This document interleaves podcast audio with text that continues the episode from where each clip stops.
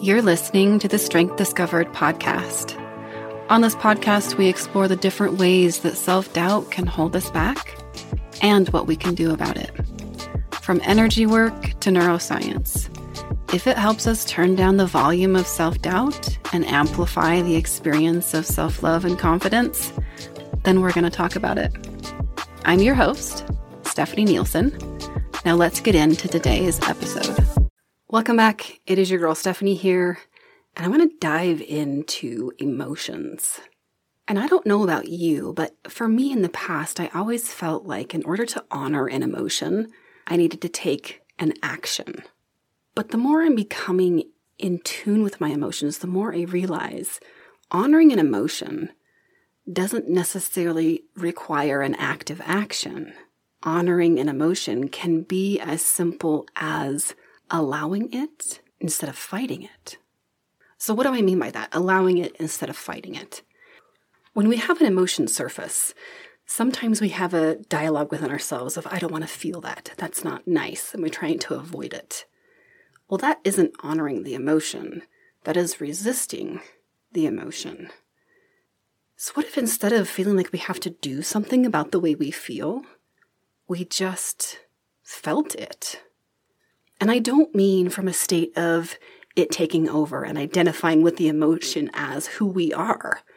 I mean literally going into your body and noticing the sensation that that emotion is producing in the body over the years and all the ways I've tried to manage my emotions, going into the body and feeling those sensations has been invaluable to me because I'm no longer resisting, I'm no longer fighting, I'm just allowing it to be without attaching an extra story to it, without feeling like I have to do something about it. Embracing that that is the particular emotion that's surfacing and allowing it to be there. And we really can't do this if we're attached to it.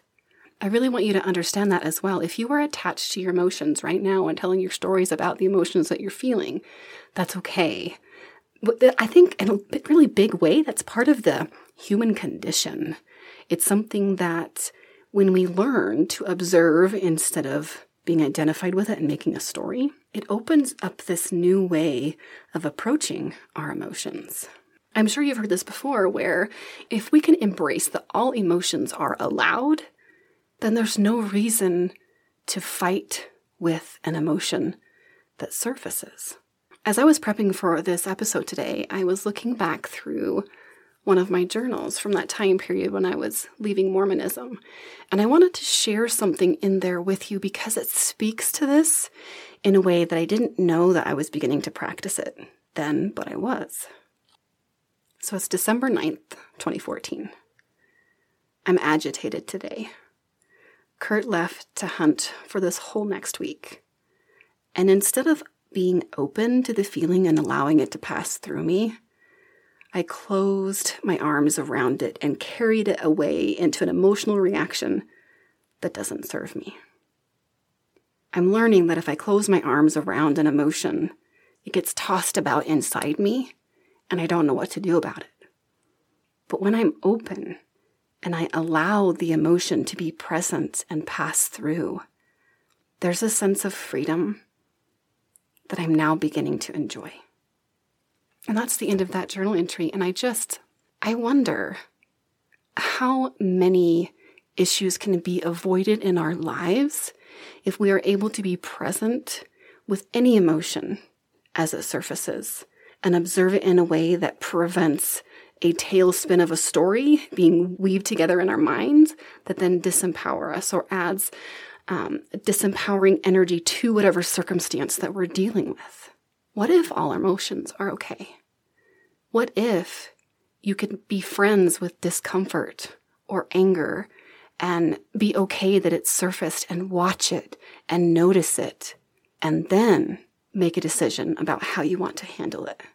And this may go into alignment with emotional intelligence. There is a lot of topic on that that I haven't really dove into. I'm busy elsewhere, but I wonder if this in and of itself is what emotional intelligence is pointing towards. So, what if emotional intelligence is actually the ability to allow and be present with an emotion by observing it instead of identifying with it and telling ourselves stories about the way we feel? I don't know about you, but I'm going to play with this more.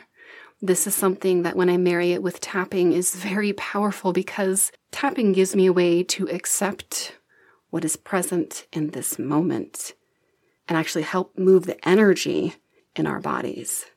So, coupling this idea of being able to allow and accept whatever emotion surfaces. And then for me, marrying that with tapping in such a way that I'm able to see how that emotion is actually serving me for whatever step is next in my life experience. Thank you for joining me today. What are your thoughts about emotion? How do you handle it? Maybe there's something that already works for you that you can experiment with more, let me know. Hit me up, send me a message. I'm all ears. And remember, you've got this. Thanks so much for listening to this episode of the Strength Discovered podcast. If you enjoyed this episode or have a request for a specific topic, I would love to hear from you. Please DM me on Instagram at Strength Discovered.